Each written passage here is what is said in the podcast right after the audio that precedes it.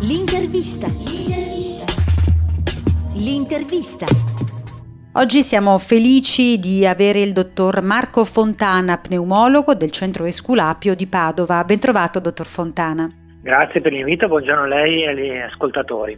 Grazie mille. Allora, col dottor Fontana oggi parliamo di un problema, di un disturbo abbastanza diffuso che davvero rende la vita difficile, cioè parliamo di apnee notturne. Allora, dottor Fontana, innanzitutto che cosa sono le apnee notturne? Allora, le apnee notturne sono dovute a una chiusura delle viere eh, a livello della gola, quindi faringe e laringe, perché eh, generalmente in pazienti di sovrappeso eh, le cellule grasse infarciscono i muscoli tensori eh, appunto del faringe e della laringe permettendo loro di eh, contrarsi in maniera efficace quindi di tenere aperte le viere.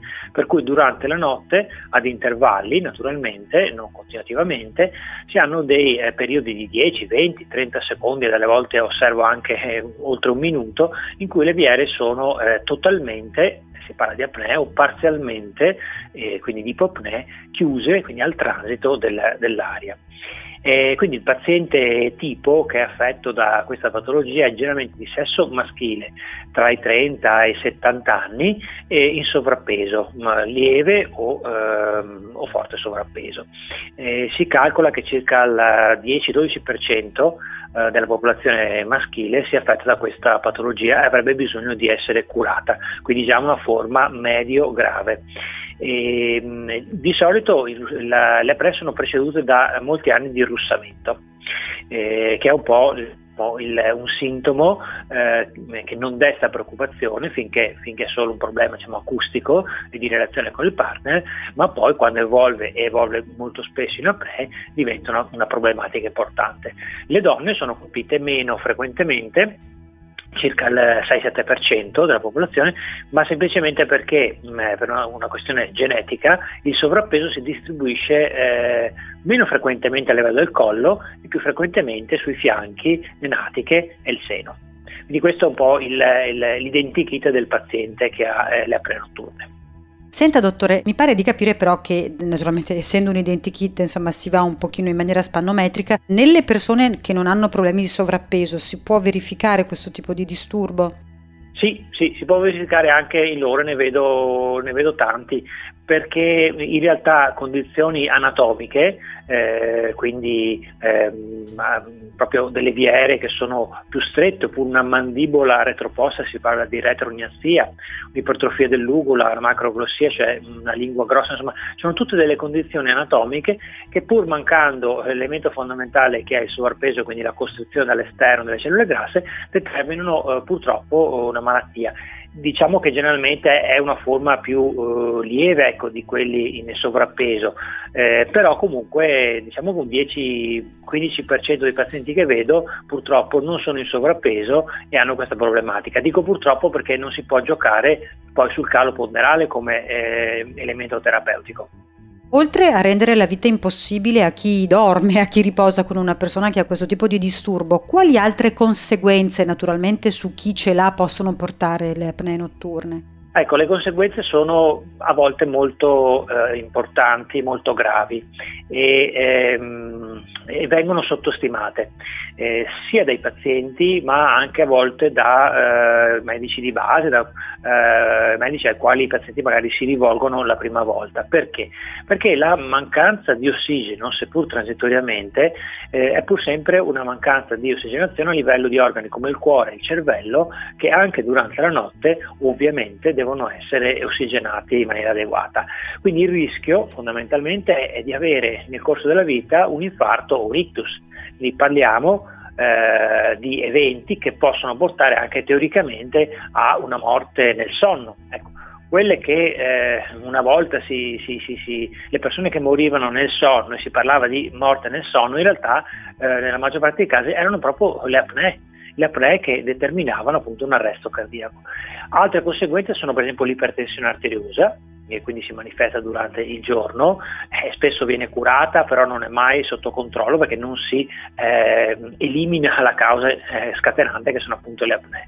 La cardiopatia dilattativa, quindi uno sfiancamento a livello proprio delle pareti cardiache e la sonnolenza diurna e anche questo è, mh, mm, è potenzialmente un sintomo eh, eh, grave perché può determinare eh, incide- il rischio di incidenti stradali, di fare un incidente stradale. Perché la sonnolenza diurna? Perché durante la notte il cervello che è continuamente impegnato a eh, sbloccare, quindi a, a, recuperare, a ridare eh, pervietà alle vie aeree, quindi intervenendo in maniera importante, con dei segnali importanti, con l'emissione di catecolamine, insomma come una, tra virgolette, sveglia al paziente per ritornare a respirare, il cervello non si riposa e quindi eh, purtroppo si paga eh, lo scotto durante il giorno con una sonnolenza che può essere più o meno importante.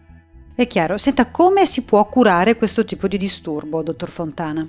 Allora, come dicevo prima, eh, nei pazienti di sovrappeso la base, eh, naturalmente, la, la, prima scelta terapeutica è il, è il calar di peso. Eh, a volte però non è eh, facile per le persone, eh, soprattutto insomma, superato una certa età dopo 50 anni, osservo che non è facile cardi peso perché bisogna mettersi a dieta, bisogna cambiare lo stile di vita eh, anche con la vita lavorativa non è facile, lo stress eccetera.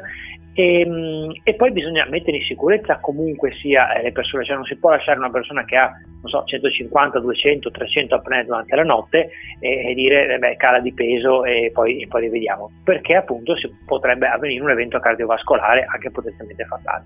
E allora la terapia qual è? Beh, fondamentalmente una terapia ventilatoria eh, con la CPAP, quel, um, quel, ventilatore che abbiamo imparato un po' tutti a, a, vedere in uso con il discorso del Covid, eh, un po' diverso, però il principio è lo stesso, cioè inviare dell'aria a, a livello, in questo caso, eh, delle vie aeree più che del polmone in sé per sé per mantenere pervie le aeree. Quindi è una colonna d'aria che viene spinta attraverso una, un ventilatore molto piccolo, silenzioso che viene posto a livello del comodino vicino al letto e con un tubo poi eh, attraverso una maschera che viene applicata eh, a livello del naso coinvolge aria aeree a pressione positiva e le tiene aperte.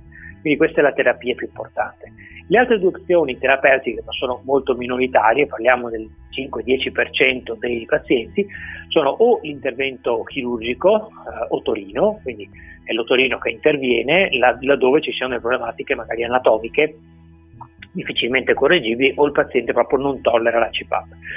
E un'altra eh, importante soluzione è il MAD, cioè l'apparecchio di avanzamento mandibolare, questo viene eh, confezionato dagli odontoiatri, quindi dai dentisti, laddove però eh, la mandibola sia retroposta, quindi bisogna fare prima una attenta analisi e valutazione del, del, paziente, se la mandibola è retroposta si pone questo apparecchio che è niente di diverso da, da, da un apparecchio che, che, che, hanno, che, hanno, i giovani e i bambini per i denti, diciamo, in realtà avanza la mandibola, anche questo può dare beneficio. Quindi queste sono le quattro opzioni terapeutiche importanti che si utilizzano nella, nella cura del, dell'OSAS. Senta dottore, infine vorrei parlare con lei di prevenzione, eh, fatto salvo che abbiamo capito per chi invece è in sovrappeso la prevenzione è, è appunto non raggiungere eh, insomma, un eccesso di peso, ma poi ci sono altre cose, altri eh, stratagemmi diciamo così che si possono mettere in atto per prevenire questo tipo di problema? Sì, certo, diciamo che il russamento è il sintomo diciamo, sentinella. Cioè, già la persona che russa, eh, ecco, lì si dovrebbe agire eh, a livello di prevenzione. La vera prevenzione andrebbe fatta lì. È che purtroppo il russamento è considerato come un male comune. Russando il 25% dei maschi e il 12-15% delle donne è un po' considerato un qualche cosa di, diciamo, di comune e di non preoccupante. È vero che è così, ma è altrettanto vero che tutti quelli che evolvono poi in, eh, diventano apnoici, ehm, hanno dei, degli armi di russamento. Quindi se noi riusciamo a individuare i russatori possiamo intervenire. A quel punto come interveniamo? Beh, c'è una, una, igiene del sonno cosiddetta, cioè rispettare determinati orari, ehm, evitare per esempio pasti eh, pesanti o bevande alcoliche ehm, o fumo, eh, soprattutto nelle ore preserali o serali. E, ehm, tutto questo eh, riduce il russamento. La posizione per esempio il decubito laterale, quindi non dormire a pancia in su, non supini, ma in decubito laterale, destro o, o sinistro. Ecco questo riduce già eh, sia il russamento che le apnee. Esistono ad esempio dei collarini che uno può applicare a livello del collo, che non sono assolutamente fastidiosi e che hanno un sensore, praticamente quando il paziente si pone in posizione supina, vibrano e quindi automaticamente, senza neanche svegliarlo, il paziente si, eh, dopo la vibrazione si riporta, si porta in posizione laterale. Sono, sono già, eh, questa è la prevenzione di fatto. La, la, prevenzione comunque, allargando un po' il discorso, è soprattutto sul sovrappeso, quindi anche eh, se uno banalmente si, si, reca dal dietologo, dal dietista per calare di peso, anche quella, e riesce a calare di peso, anche quella è una prevenzione dell'OSAS di fatto. È chiarissimo, grazie dottor Fontana, è stato molto molto chiaro e soprattutto ci ha, come dire, fatto aprire gli occhi su un disturbo che spesso magari si sottovaluta o al quale non si dà la giusta considerazione come invece lei ci ha spiegato meriterebbe. Allora grazie mille al dottor Fontana, pneumologo del centro Esculapio di Padova per questa chiacchierata sulle apnee notturne. Grazie e buon lavoro dottore. Grazie, grazie a voi. L'intervista. L'intervista. L'intervista.